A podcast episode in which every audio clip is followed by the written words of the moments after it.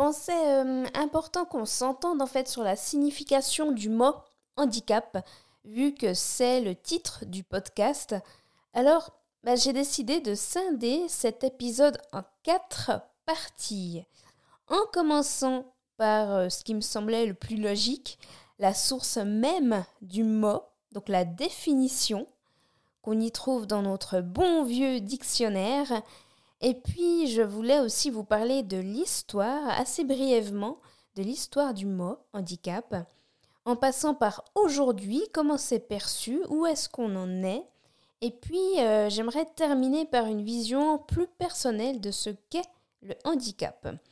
Euh, pourquoi c'est important pour moi de vous partager ma vision perso? Eh bien, j'ai l'impression, donc sans vouloir insulter quiconque, mais en regardant euh, autour de moi, j'ai l'impression que certains valides sont plus handicapés que moi. Euh, alors je dis pas ça en pensant euh, à ceux et celles qui se mettent sur les places réservées aux personnes à mobilité réduite. Hein. Non, pour, euh, bah, de toute façon pour celles-ci on peut plus rien en faire. non, allez, sérieusement, en fait je pense aux, personnes qui, peuvent bah, se sous-estimer, aux personnes qui, bah, qui osent pas aller de l'avant pour, pour bah, des raisons qui leur sont propres. Euh, à des gens qui rencontrent euh, des problématiques de, toutes sortes, en fait, qui ont leur propre frein euh, au, niveau des relations, au, niveau de leur environnement. Enfin, c'est surtout, surtout interactionnel, en fait. Mais je pense à ces personnes-là et, et, je m'adresse à elles en, leur montrant des pistes de réflexion que, bah, que j'ai pu avoir grâce, grâce à ma situation particulière. Alors, euh, eh bien, je vous propose de commencer directement avec la définition qu'on trouve dans le Larousse. Handicap non masculin qui nous vient de l'anglais hand in cap, main dans le chapeau. Première définition limitation d'activité ou restriction de participation à la vie en société due à une altération des capacités sensorielles, physique, mentale, cognitive ou psychique. Synonyme infirmité, déficience. Deuxième définition, au sens figuré, désavantage qui met en état d'infériorité. L'illettrisme constitue un handicap social. La corruption est un handicap pour ce pays. Synonyme désavantage, inconvénient, contraire, supériorité. Alors, alors, je trouve très intéressant de voir que c'est écrit dans le dictionnaire noir sur blanc que le contraire du handicap, c'est la supériorité, ce qui signifie qu'on est dans une position d'infériorité. Euh, ça me fait penser tout de suite évidemment à la condescendance, donc je pense que ça peut expliquer ces, attitudes qu'on peut rencontrer parfois. Euh, de condescendance. J'aime bien voir ce mot euh, en deux mots, en, voyant plutôt le condescendant. Donc le condescendant pour se mettre à la hauteur de la personne dite inférieure. Je, trouve que c'est beaucoup plus agréable de, voir ce mot euh, parce que bah, pour toutes les personnes, pas forcément en euh, forcément, euh, comment dire, en situation de handicap, mais pour, pour toutes les personnes qui ont été la cible de condescendance, je peux vous dire que c'est quelque chose d'extrêmement désagréable que d'avoir en face de soi une personne qui se croit euh, supérieure de par sa situation, son statut. donc voilà, pour moi, la condescendance, c'est vraiment quelque chose de, de désastreux, quoi, comme, comme, comme attitude. Et puis, euh, toujours en restant dans la définition, j'ai cette impression, donc ça c'est très personnel, hein, qu'on a toujours euh, cette, euh, cette nuance de supériorité et d'infériorité qui est amenée en tout cas par, par l'émission du Téléthon. Donc je pense que vous connaissez toutes et toutes le, tous et toutes pardon, le, le Téléthon c'est quelque chose pour moi qui, en tout cas pour les personnes dont je parle bien, pour les personnes qui sont concernées, euh, comme elles sont présentées, en tout cas euh, au début du téléthon.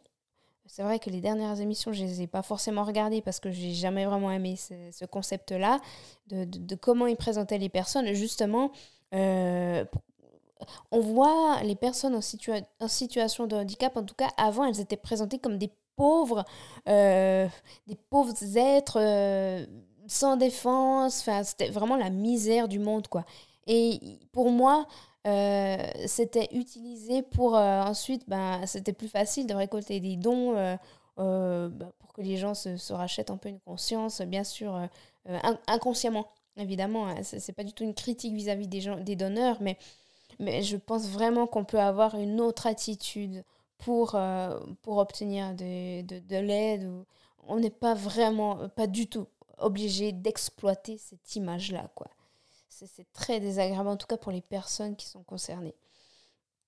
Euh, donc voilà pour la définition. Ensuite, concernant l'histoire, alors vous verrez qu'au niveau de l'histoire, c'est vraiment euh, bah, intéressant, encore une fois, de voir l'évolution du vocabulaire euh, pour désigner les personnes. Donc ce vocabulaire, heureusement, il a changé au fil des années. Mais je peux vous dire que c'était pas vraiment, vraiment joli. Euh, à l'époque, dans le passé, euh, donc les personnes aujourd'hui en situation de handicap, c'était, on, les appelait les monstres, les infâmes, les infirmes, les invalides, les malades mentaux, euh, les, handicapés. Donc c'était vraiment, donc quand je vous dis monstre, infâme, en fait c'était la norme à l'époque d'appeler ces gens-là. C'était tout à fait normal de, parler d'une personne avec une déficience, de, de, le, de, le, nommer en tant que monstre. Euh, je sais aussi que les personnes, euh, comment dire, atteintes de trisomie 21, c'était euh, des Mongols et c'était dans le vocabulaire officiel. Euh, je sais qu'il y a des documents au niveau euh, étatique qui, qui, mentionnent vraiment comme quoi, ben voilà, c'était des Mongols à l'époque. c'est vrai qu'en faisant du coup des recherches dans le passé, on tombe sur des, des résultats pas, vraiment pas, pas, très joyeux. Et je vais vous parler d'une anecdote une petite anecdote personnelle. J'ai participé il y a, je pense, peut-être 3-4 ans de ça, à un événement euh, organisé par Pro Infirmis.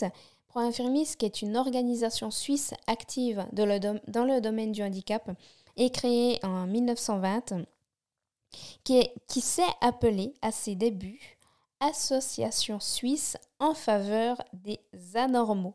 Donc en 1920, l'association suisse en faveur des, anormaux euh, commençait. Voilà, c'était les débuts. Et puis c'est euh, en 1935 que l'association suisse en faveur des anormaux est devenue Pro-Infirmis. Et euh, lors de cet événement, il y a quelques années, le président de l'époque, il avait travaillé dans des centres et il expliquait qu'au tout début de, sa formation, de, il travaillait dans le social, donc il a travaillé dans des foyers. Euh, il a été témoin en fait d'horreur, de traitement sur ces personnes-là et en fait c'était considéré comme normal encore. Et d'ailleurs, euh, à l'époque, c'est dans, bah, dans les années 1900 je pense, peut-être même au-delà, les psychiatres considéraient que les femmes souffrant d'un handicap mental, mais aussi les personnes malentendantes et aveugles, ne devaient pas procréer pour ne pas transmettre leur infirmité à la génération suivante. Et d'ailleurs, les mesures, des mesures de régulation des naissances, comme la stérilisation ou l'interdiction de mariage, vous avez bien entendu, l'interdiction de mariage, étaient considérées comme des méthodes tout à fait appropriées pour limiter les frais sociaux des communes et des cantons. Donc c'était tout à fait normal d'interdire le mariage, euh, de stériliser ces personnes-là, et c'était des méthodes tout à fait euh, euh, appropriées pour limiter les coûts de ces gens-là dans la société. Et en 2005, la Confédération suisse met en vigueur une loi sur la stérilisation. Une stérilisation ne peut dès lors plus être effectuée sur des personnes durablement incapables de discernement que dans des cas exceptionnels et à des conditions strictes. Donc en 2005, en Suisse, ils ont adapté cette loi de stérilisation qui euh, en fait devient plus que vraiment exceptionnelle et à, des conditions strictes. Donc voilà pour l'histoire du handicap. Pas très glorieux, mais c'est vrai qu'avec l'évolution du langage, avec l'évolution des termes, euh, on a aussi une reconnaissance des droits des personnes concernées euh, qui a suivi euh, son cours dans la plupart des pays francophones. Alors je, dis dans la plupart des pays francophones parce que c'est vrai que, notamment en France, ça reste vraiment encore en combat quotidien pour les gens touchés, pour les familles aussi, aussi concernées. Je vais passer à la troisième partie. Donc aujourd'hui, donc, bah, comme je l'ai dit, en fait, au, vu de, la bonne évolution, on a un bon changement pour les personnes concernées euh, dans le milieu euh, euh, du handicap. on peut voir ces, changements pris en compte au niveau des lois, dans les milieux professionnels, dans le milieu des, constructions aussi en Suisse. C'est vrai que ça a été intégré, j'ai pas les dates en tête, mais c'est vrai que maintenant, quand il y a des nouvelles constructions, c'est en général adapté pour les chaises roulantes. À ce propos, c'est vrai que j'ai une petite anecdote personnelle.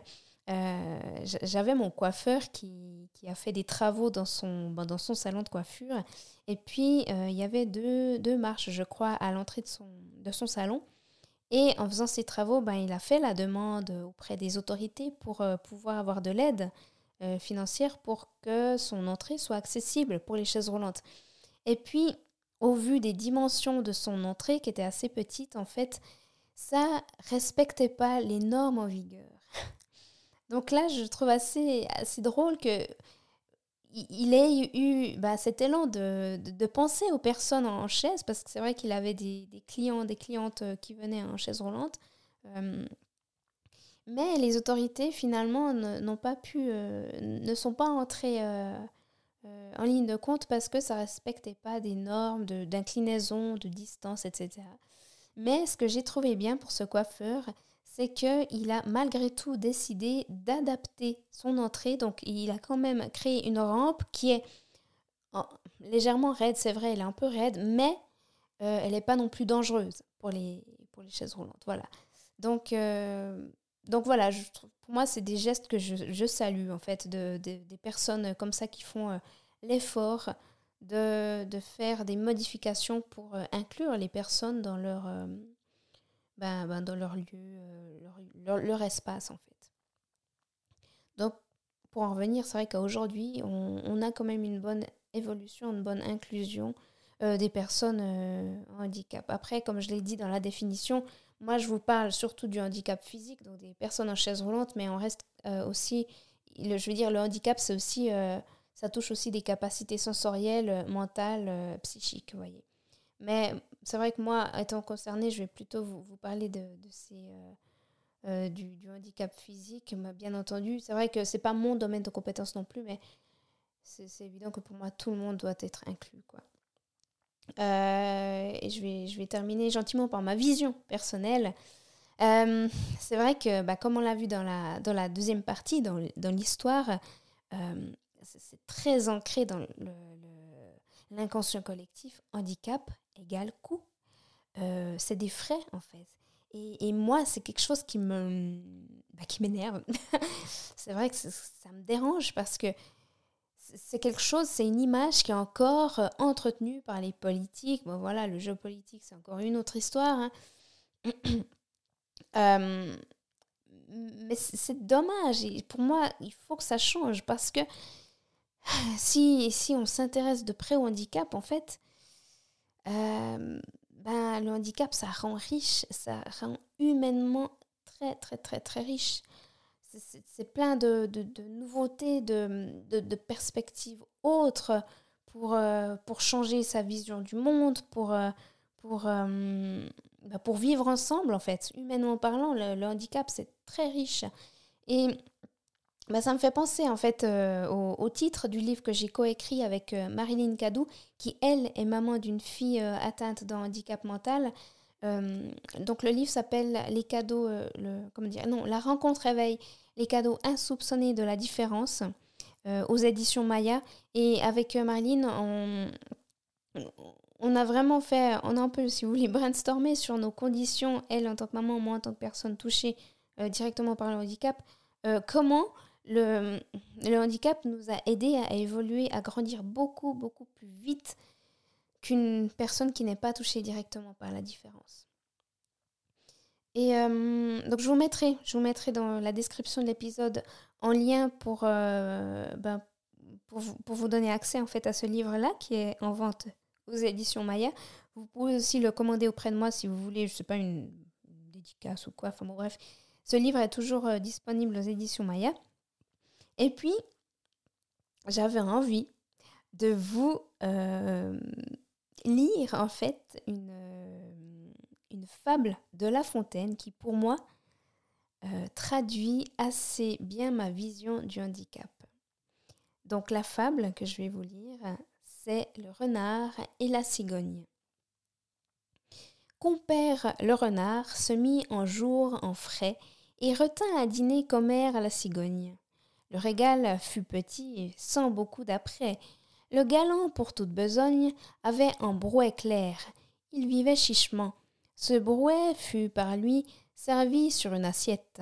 La cigogne, au long bec, n'en put attraper miette. Et le drôle eut lapé le tout en non, maman. Pour se venger de cette tromperie, à quelque temps de là, la cigogne le prie. Volontiers, lui dit-il, car avec mes amis je ne fais point cérémonie. À l'heure dite, il courut au logis de la cigogne, son hôtesse, loua très fort la politesse, trouva le dîner cuit à point. Bon appétit surtout. Renard n'en manquait point. Il se réjouissait à l'odeur de la viande. Mise en menus morceaux, et qu'il croyait friande, on servit, pour l'embarrasser, en un vase à long col et d'étroite embouchure. Le bec de la cigogne y pouvait bien passer, mais le museau du cire était d'autres mesures. Il lui fallut à jeun retourner au logis. Honteux comme un renard qu'une poule aurait pris, serrant la queue et portant bas l'oreille, trompeur, c'est pour vous que j'écris, attendez-vous à l'appareil. Alors, donc, il n'est pas question de, vengeance ou quoi, je veux dire, vis-à-vis du handicap. Hein. C'est pas parce que la situation a été vécue, mal vécue pour une personne qu'elle doit forcément se venger. En fait, ce que j'aimerais retirer, ce que j'aimerais retirer de cette fable, c'est que hum, on comprend vraiment là à quel point le facteur environnemental rend la situation handicapante pour la personne.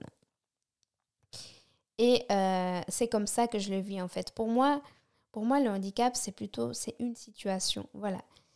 Je vis une situation, une certaine situation et, euh, et je m'adapte au mieux et certaines fois, la société euh, efface cette situation qui fait que je ne rencontre plus de handicap. Mais euh, voilà, pour rester sur ma vision personnelle, pour terminer là-dessus, pour moi, c'est c'est pas un fardeau, c'est une, une condition particulière. Donc, euh, je vais gentiment m'arrêter là pour cet épisode, mais avant, avant, euh, j'aimerais quand même vous dire que pour les prochains épisodes, j'ai deux invités. Donc, euh, une première invitée, ça sera une travailleuse du sexe et thérapeute qui va venir discuter, témoigner, surtout notamment vis-à-vis du de bah, de la sexualité, de la liberté sexuelle des personnes euh, en situation de handicap en France. Vous verrez à quel point c'est... Il y a encore du travail, il y a encore du travail. Et puis tout prochainement, j'aurai également euh, l'honneur d'avoir avec moi euh, une jeune femme qui nous vient du Québec et qui est paraplégique. Donc avec elle, on va discuter de sexualité de féminité, euh, de bien-être euh, et toutes sortes de choses euh, sans tabou toujours. Donc, je vais m'arrêter là. N'hésitez pas à, bah, me faire part de vos retours, de vos commentaires. vous savez où me trouver sur les réseaux sociaux. Et puis, bah, je vous dis à tout vite pour les prochaines émissions. Merci beaucoup.